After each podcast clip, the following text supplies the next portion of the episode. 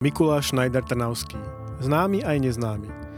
Kto bol tento uznávaný skladateľ a tvorca jednotného katolického spevníka, ktorého meno pozná každý Trnavčan? Na túto otázku nám odpovedali viacerí odborníci z hudobného sveta.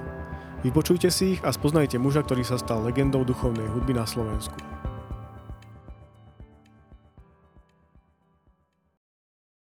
Naším hostom je pedagóg štátneho konzervatória v Bratislave a regens chory jezuitského kostola v Trnave Peter Reifers. Dobrý deň. Dobrý deň, prajem. E, Spomente si ešte na svoje prvé stretnutie s Mikulášom Šnajdom Trnavským a jeho hudbou? Mm, dovolil by som si povedať, že Mikuláš Schneider Trnavský je osobnosť, ktorá sa vynie môjim v podstate celým životom od malička, od chlapca. Uh, neviem povedať vyslovene, že prvé stretnutie, pretože v podstate celý život som vyrastal samozrejme v kostole, z hodou okolností tu na cez cestu v jezuitskom kostole v Trnave. E, moje také prvé kontakty so Schneiderom, aj keď možno ešte celkom nevedomé, boli keď som ako chlapec e, stával pod chórom na omšiach e, v jezuitskom kostole v Trnave a kde robil organistu už dnes nebohý Páter Emil Krapka e, zo spoločnosti, Jezuit, e, spoločnosti Ježišovej, ktorý keď hrával e, v piesne z JKS, tak práve vzhľadom, vzhľadom k miestu, kde som stál, teda pod chorom, tak tam sa veľmi dobre ozývali pedály a hlboké hlasy, hlboké tóny, bas. A samozrejme ako chlapca, ktorého rozptilovalo všetko možné pri tej omši, tak som sa zabával tým, že som sa učil akoby naspame tie pedálové hlasy, ten pedál, ktorý ten e, organista hral. A ma to vždy fascinovalo, objavoval som v tom rôzne poltónové chromatické postupy a tak ďalej. A vždy som si hovoril, že akým zaujímavým spôsobom je ten bas vedený, že ako tu zdanlivo na prvý pohľad jednoduchú piesen dokáže e, podoprieť a zároveň dokáže v tej piesni ukázať aj by som povedal, iné harmonické roviny a iné možnosti, ktoré práve tie piesne robili veľmi zaujímavé. No a potom som sa na tom dosť bavil, keď prišli iní organisti, ktorým sa to príliš nedarilo, tak eh, hneď som si s pobúrením v duchu spieval ten bas, že prečo nehrá tam ten pedál, ktorý tam je napísaný. Takže to boli také moje prvé počiatky. No a súviselo to aj s tým, samozrejme, že môj otec e, bol tiež organistom v tomto kostole a e, v podstate som počúval jeho hru, samozrejme chodeval som aj k nemu na chorus, e, samozrejme ako chlapcom ma vodieval ku sebe, takže tam som bol, by som povedal, nutený pri ňom sedieť a sledovať, čo sa deje. Čo ma vždy fascinovalo a si dovolím povedať, že otec dával tiež taký osobitý charakter tej svojej hre e, piesni z jednotného katolického spevníka, ktoré sa používali pri liturgii. A to by som práve možno tam naznačil takú spojitosť práve e, s tým svetom e, jednak Schneiderovej harmonie a jednak svetom Schneiderovho ponímania hudby ako takej. A práve tam by som chcel tak počiarknúť ten moment, ako sám Schneider Trnavský už píše v predhovore k vydaniu jednotného katolického spevníka, že sa snažil práve zachytiť tie také jemné odtiene nálad, ktoré práve vytvárajú piesne, ktoré sa pri liturgii používajú a ktoré sú práve špecifické pre tento náš e, slovanský element. A pre také slovanské ponímanie hudby, čo je napríklad charakterovo iné a odlišné ako v okolitých národoch, ako napríklad v nemecky hovoriacich regiónoch, ktoré hudbu vnímajú z takého viac chorálneho charakteru. Schneider sám podotýka, že v týchto ich spevoch sú e, veľké vplyvy práve gregoriánskeho chorálu, ktorý poznačil tú melodiku a tak ďalej. Takže to bol taký kontakt e, so Schneiderom cez otca, e, ktorý samozrejme tiež Schneidera Trnavského zažil. No a snáď taký najvýraznejší kontakt sme mali práve cez moju mamičku Helenu, ktorá bola ako mnoho ďalších učiteľiek terajšej doby žiačkou učiteľského ústavu tu na v Trnave a z hodov okolností bola tiež žiačkou Schneider Trnavského. Učili ju spev a čo bolo tiež úžasné, že bola spolužiačkou práve už teraz osnulej, ale bývalej významnej solistky Slovenského národného divadla Eleny Kitnárovej, ktorá bola tiež Trnavčanka a s ktorou chodili spolu Schneiderovi na hodiny spevu. Tak e, zvykol som sa mami aj pýtať, že teda, keď si spomenula, že ako to bolo za čas Schneidera, mm-hmm. Tak tiež počiarkla práve tieto aspekty, že vedel by som povedal, zahoriť spravodlivým hnevom na hodinách, pokiaľ teda tí žiaci neboli nejakým spôsobom pripravení, alebo mama teda spomínala špeciálne, keď sa prejavovali v ich hlasových e, prejavoch e, intonačné problémy, tak kričal falošne, falošne zastaviť a tak, takže vedel byť veľmi prísny, ale potom zároveň zase veľmi ľudský a láskavý, keď e, práve nahováral tieto dve dámy, e, Elenu Kitnárovú a, a moju mamu, aby sa stali speváčky, aby išli študovať spev, tak pani Kitnárová sa dala na tú dráhu a teda mamička moja nie, tak tá zostala speváčkou práve pri otcovi celý život na chóruse kostola, kde s ním chodievala často. Vy ste spomenuli už ten jednotný katolický spevník, tak poďme k nemu. Viete nám približiť trochu, ako toto dielo vznikalo? E, no rád by som povedal, počiarkol taký moment, že e, dnes je síce už t- taká situácia iná, samozrejme ten vývoj ide ďalej a vznikajú nové potreby, ktoré, ktoré liturgia dnešnej, dnešnej doby prináša a vyžaduje od hudobníkov, aby e, sa pripravili, alebo teda, aby sa používala aj liturgická hudba, ktorá už lepšie odzrkadluje e, dianie v liturgii v dnešných dňoch. Ale v časoch, keď e, jednotný katolický spevník vznikal, tak treba si uvedomiť, že to bola veľmi ťažká doba. Že okrem toho, že teda to bol začiatok minulého storočia, že sam Schneider na tejto zákazke, ako to sám nazýva, pracoval vyše 15 rokov, a v podstate sa jedná, treba to povedať jednoznačne, že to sa podľa mňa dosť málo dnes hovorí, pretože e, spevník sa dnes už považuje v úvodzovkách v tých odborných a samozrejme aj v týchto cirkevných kruhoch svojím spôsobom za prekonaný, ale treba povedať, že sa jedná o kolosálne dielo. A naozaj o kolosálne dielo, pretože to je, to je obrovský projekt, nakoľko Schneider sa podujal E, zjednotiť e, dovtedy existujúce spevníky a produkcie, jednak e, básnické, prozaické a tak ďalej a využiť ich hudobne na, na kompozície, ktoré budú obohacovať liturgiu. A v podstate sa snažil zjednotiť zdroje z celého Slovenska a v podstate z obrovskej histórie, lebo už len keď si zoberieme, že tie pramene, ktoré Schneider spracovával, ktoré, bol, e,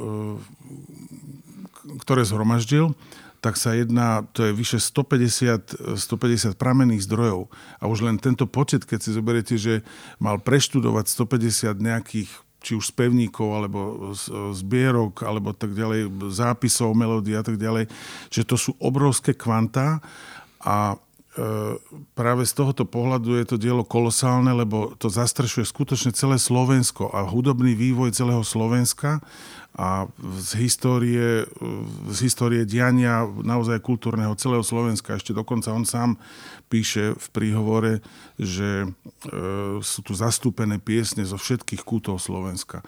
Čiže toto už len z tohto pohľadu to bola obrovská práca, kolosálna a e, rád by som ešte počiarkol aj jeho vklad e, kompozičný ako skladateľa, pretože všetci vydavatelia rôznych spevníkov, či už z historickej minulosti alebo až do súčasnosti, aj skladateľia v súčasnosti v podstate, ktorí produkujú nejakým spôsobom nejakú e, literatúru použiteľnú pre liturgiu hudobnú, tak sú to v podstate ich vlastné spevy, ich vlastné kompozície, je to nejaká, nejaká, nejaké množstvo spevov a nejaká oblasť, hej, napríklad. Ale Schneider sa podujal skutočne zahrnúť celý, celú tú oblasť liturgickej hudby vtedajšej doby a zozbierať všetky spevy a e, potom ešte ďalší veľmi dôležitý moment je, že on v podstate celý ten spevník zharmonizoval. Okrem toho, že v tom spevníku, e, len taká informácia, že je tam e, očíslovaných 541 piesní, už len to, keď si predstavíte, že by ste mali vytvoriť 541 piesní, po ktoré sa podpíšete a dáte ich do užívania, tak už len to je obrovské číslo. A z 541 čísel kancionála je Schneiderových 226 e, a už len to je obrovské množstvo. A ešte aj keď si človek uvedomí, že z tých, e, to, to zvyšné číslo, tých 541, všetky Schneider komplet zharmonizoval. Takže už len to je taká obrovská práca a on sám to nazval v tiež v úvode toho spevníka, že je to kolosálny projekt jeho života. Áno, to, že aký je to kolosálny projekt, asi nasvedčuje aj ten fakt, že vlastne všetci si uvedomujú, že ho treba aktualizovať alebo na novo vytvoriť, ale nejako sa to nedarí, že tie snahy tu sú, ale mm, v čom je ten problém? Že prečo sa to stále nedarí ako keby obnoviť? Ono, e, problém je asi v ponímaní toho spevníka, že ako sa k nemu postavíme, pretože v prvom rade by som rád počerkol, že e, ten jednotný katolický spevník treba vnímať v prvom rade z historického hľadiska a v historickom kontexte. Že je to dielo, ktoré vzniklo už o 6 rokov bude 90 rokov od vzniku tohto e, spevníka. Čiže to je samozrejme, že to dielo bolo jasne, že poplatné svojej dobe a e, zvyklostiam a požiadavkám, ktoré vtedy boli. A samozrejme, že ten vývoj ide dopredu a dnešná liturgia potrebuje úplne iné veci. Vnímame hudbu úplne z iných pohľadov. E, ten vývoj ide samozrejme obrovskými krokmi aj vďaka elektronike ďalej. Ale to, čo priniesol ten spevník, tak to sú hodnoty hudobné, ktoré sú univerzálne, ktoré tu budú vždy, lebo jedna z vecí, ktorú sa každý muzikant učí na, pri štúdiách na konzervatóriu, že, že kvalitu hudby overí až čas. A mm, konec koncov, keď si zoberiete takého významného skladateľa, nás ste počuli Johann Sebastian Bach, to, toho v podstate každý pozná. A len taká kuriozita, že napísal tiež kolosálne dielo mm, e, svoje pašie, Matušové, ktoré v podstate po uvedení v roku 1829 upadli do zabud- 1729 e, upadli do zabudnutia. A v podstate 100 rokov sa o nich nevedelo. Až potom prišiel Felix Mendelssohn Bartholdy, to bol skladateľ nemeckého romantizmu, ktorý zrazu zistil, že je tu nejaké kolosálne dielo, tak to vyťahol na svetlo Božie a bol z toho obrovský úspech. Takže e, nehovorím, že čakáme na nejakého objaviteľa, ktorý objaví toho Schneidertranského, ale treba to pomenovať ten spevník a vidieť ho taký, aký vznikol. To znamená, že je to dokument svojej doby.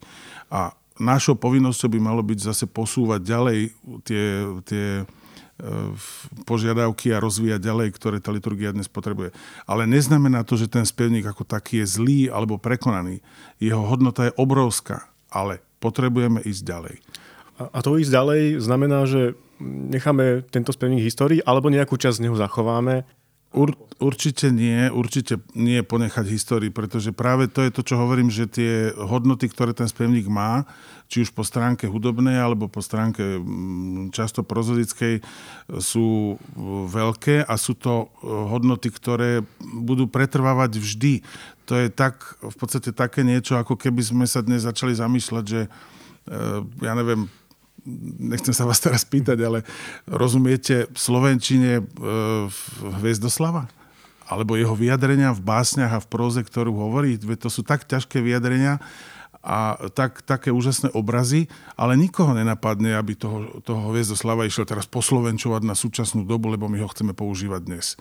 Hej. Že každý to berie tak, ako to vzniklo, každý to berie tak, ako to dielo vzniklo, toho Viezoslava a v podstate tá jeho próza sa prednáša tak, ako bola napísaná. Čiže ju rešpektujeme, v tom historickom kontexte si ju vážime, je to pre nás hodnota, ale neznamená to, že ju používame v bežnom živote. Hej, ale je tu ako perla, ktorú si chránime, lebo je to naše dedičstvo.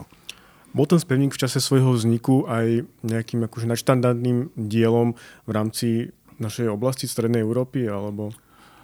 Určite, mm, určite bol, pretože už len tento kolosálny projekt, ako som ho naznačil, že zozbierať, zozbierať v podstate spevy z celého obrovského územia, aj keď sa jednalo samozrejme o monarchiu, ktorá bola teritoriálne o mnoho väčšia.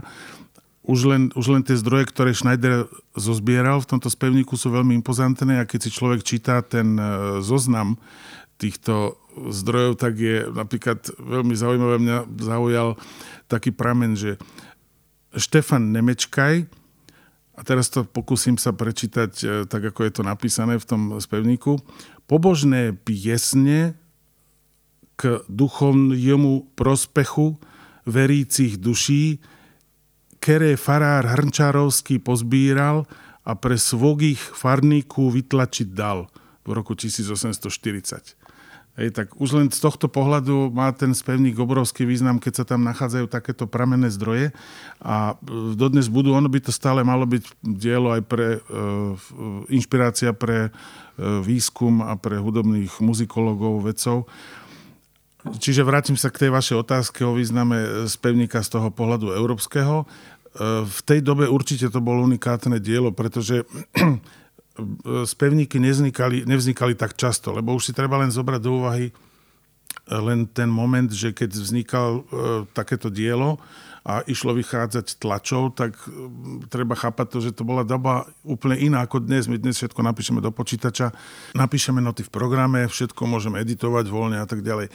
Ale v tej dobe každý e, prameň, ktorý sa pripravil, musel všetko prejsť rukou, prepísať rukou, veľmi dobre premysleť a už len príprava tohto kolosálneho diela do tlače bola, bola ohromná. Aj tu by som možno počiarkol práve ten medzinárodný dosah, že že spevník ako taký e, tlačila prúmyslová tiskárna v Prahe čo bola na svoju dobu veľmi významná tlačiareň, založená už v roku 1922 e, ústredným sväzom Československého priemyslu. Čiže to už, už len to bolo také veľké, veľká vec, čiže ani na Slovensku sa to pravdepodobne ani tlačiť nedalo. A E, takže bol, bol v podstate ten spevník známy aj v okolitých národoch. Samozrejme, že tradície nemeckých hovoriacich krajín tie fungovali bez prerušenia, kontinuálne, čiže tam tie spevníky samozrejme vznikali priebežne podľa potreby ďalej. A tak by to samozrejme aj malo byť v tých e, ďalších okolitých národoch, aj to tak svojím spôsobom je. Ale dosah tohoto spevníka ako celonárodného diela je z tohto pohľadu svojím spôsobom unikátny v celej tejto našej, v našom regióne stredoeurópskom. Poďme teraz k Schneiderovi ako autorovi hudby a skladateľovi. Ako by ste ho zhodnotili, alebo kam by ste ho zaradili v rámci slovenských skladateľov a hudobníkov? Kde je jeho miesto?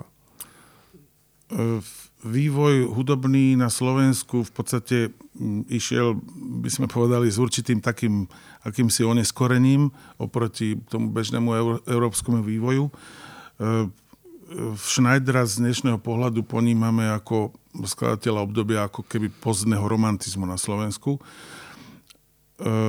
čo predurčuje ten charakter jeho hudby, a, ale práve jeho postoj, ktorý, ktorým si tak veľmi vážil e, tú svoju pozíciu ako Slováka, e, by som povedal medzinárodného Slováka, ktorý hovorí samozrejme viacerými jazykmi, ako to veľmi dobre hovorí pani Bugalová, že on práve pocitoval veľmi významný ten aspekt toho slovanstva. A čo je práve to špecifické, a to by som ako počiarkol špeciálne v tomto jeho spevníku, že e, práve ako keby zachytil tie jemné, také by som povedal, že odtiene e, toho prežívania hudby, ktoré to sú skôr také emotívne prejavy v hudbe, ktoré možno práve v tých okolitých regiónoch, alebo dajme tomu v týchto nemeckých hovoriacich krajinách, svojím spôsobom absentujú, lebo tam predsa len bola tradícia úplne iná. Ten, ten spev bol skôr e, ponímaný v zmysle takých chorálov stredovekých, ktorých smerovanie melodiky, skladba intervalov, tónov v tých líniách je úplne iná je taká, by sme povedali, skôr vážna, ale práve ten aspekt toho slovanstva, čo e, Schneider e, veľmi dobre cítil a by som povedal, že bolo požehnaním, že žil v tej dobe pozdného romantizmu na Slovensku, že to veľmi dobre zachytil práve v tom spevníku, že tieto nálady. čo práve tieto okolité národy v tých piesniach natoľko nemajú, pretože neviem, keby sme si zobrali nemecký protestantský chorál, tak to sú také, to sú, to sú úžasné spevy, fantastické, hlboké e, melódie. Sú to v podstate stredoveké nápevy okolo 16. storočia a ktoré majú úžasnú hĺbku, hej, ale majú takú, by som povedal, strohosť. Takú tú nemeckú strohosť. Ale práve tento Schneiderov vklad do tejto hudby je z tohto pohľadu takého emotívneho človeka veľmi významný.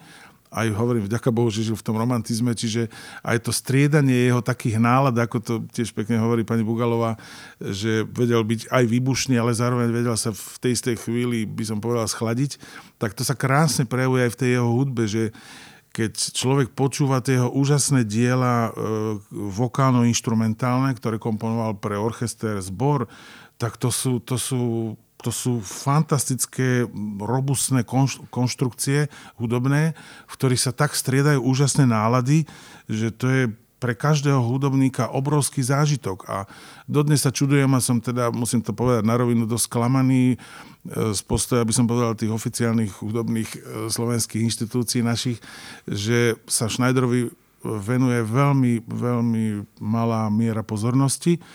Dokonca mm, aj z rozhovore, v rozhovore s hráčmi Orchestra Slovenskej filharmonie, tiež som sa rozprával s nimi, e, tak tiež hovoria, že by sme povedali, že je to až hamba, že Schneidera Trnavského v podstate oni nemajú v repertoári.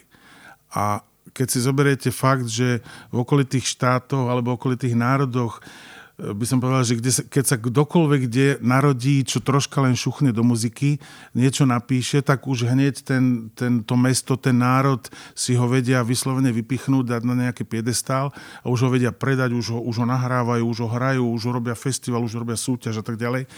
A my sami tu máme takýto formát skladateľa, že ktorého, tak by som povedal, obchádzajú naše oficiálne inštitúcie, čo je obrovská škoda. To bola moja ďalšia otázka, na ktorú ste odpovedali, že či sa mu dostáva uznania, ktoré si zaslúži.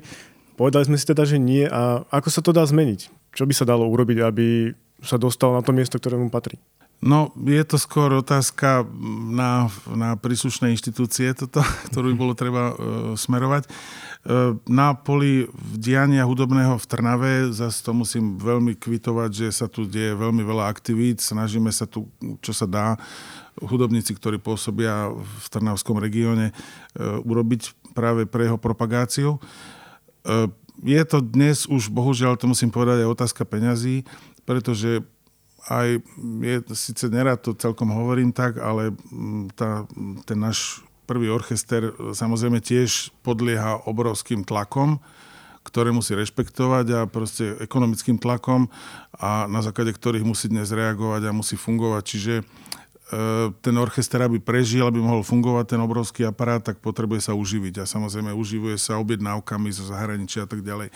Čiže do značnej miery e, musia potom tí dramaturgovia siahať po dielach, ktoré v úvodzovkách predajú. Ale zase je to je to otázka aj také, by som povedal, našej národnej hrdosti, alebo teda mala by byť, lebo aj keď by sme zobrali toho, toho Mendelsona Bartoldy, jak som povedal, pred tými e, vyše 150 rokmi, tak tiež siahol po diele, ktoré nemohol vedieť, aký bude mať ohlas. Ale cez to všetko to naštudoval s tým obrovským orchestrom, aparátom, zborom a presadil to. Čiže malo by to byť aj taká naša národná hrdosť, že by sme to mali sa snažiť chcieť presadiť aj v týchto vyšších hudobných sférach. A to je otázka možno aj pre budúce generácie. Ja zase ako pedagóg konzervatória svojim žiakom vždy hovorím, že e, my sme v prvom rade inštitúcia, ktorá učí žiakov interpretovať na vysokej profesionálnej odbornej úrovni. Čiže hovorím aj to, akým spôsobom vy aj interpretujete tú liturgickú hudbu v praxi, tak tým vlastne rozhodujete o tom, či tá hudba prežije. Pretože keď to vaše hranie bude pod úroveň, tak samozrejme každý si povie, no tak toto ja nebudem počúvať. Lebo aj to, keď si zoberiete, že dnes, ako žijeme dnes dobu, čo sa týka hudobnej, hudobnej produkcie. Dnes žijeme z hudobných konzerv. V podstate všetci používame a počúvame hudbu, ktorá je zakonzervovaná. Že v podstate v reálnom e, priestore sa veľmi málo tej hudby produkuje E, tak, že by sa hrala naozaj. Alebo teda pomenej, podstatne menej. Ale keď sa vrátite, ja neviem, 20-30 rokov, no 30 nie, ale možno 50 rokov dozadu, tak tam tí ľudia boli odkázaní len na živú produkciu, že nebol internet, keď si zoberiete, neboli počítače. V čase, v čase vzniku JKS nebol, neboli magnetofóny, neboli CDčka, nebolo nič. Že všetko, čokoľvek ľudia chceli počuť nejakú hudbu, tak si ju museli produkovať fyzicky, reálne v čase. Takže v tomto smere je to aj výzva aj pre týchto našich mladých, lebo aj pre nás je ten jednotný katolický spevník obrovským zdrojom inšpiračným na konzervatóriu. To je, to je príkladná škola harmonie. To každému prizvukujem, že pokiaľ nezvládneš harmóniu EKS, tak nie si muzikant. A to nie sú pravidlá, ktoré e, vytvoril Schneider, ktoré sú slovenské, lokálne a tak ďalej. Ale to, je, to sú všeobecné pravidlá harmonie, čiže dodnes aj všetci organisti, pokiaľ hovorím, nezvládaš, nezvládaš harmonizáciu EKS, tak nevieš harmonizovať a všetci podvedome z toho spevníka stále vychádzame a stále ho používame. Takže je to otázka tak aj na interpretáciu, aj na učiteľov napríklad, lebo to tiež hovorím stále, že aj učitelia, treba, ja neviem, náboženstva na školách a tak ďalej, by mali tie piesne tým deťom odovzdávať. A viete, keď sa niekto opýta, že či je ten spevník prekonaný, no ja sa vás opýtam, že je prekonaná pieseň Tichá noc, Sveta noc, ktorá vznikla pred, eh, neviem teraz presne koľkými rokmi a náhodou v podstate na Vianoce, že organistovi prežral myš, mech a ne, nefungoval orgán, tak rýchlo skomponovali pieseň a hrali ju s gitarou. A je prekonaná? No nie je prekonaná. Práve, zjavne že... nie. No. Zjavne nie. Áno. A vidíte, v koľkých verziách sa dodnes realizujú ľudia, všetkých možných a každý chce byť originálny. Čiže aj o tom to je, že proste my musíme sa k tým e, zdrojom vrácať a o nich rozprávať a aj na tých školách, napríklad na tých e, v náboženstvách by sa tie deti mali proste týmto piesňam venovať, aj tí učiteľia by ich mali ich chcieť naučiť.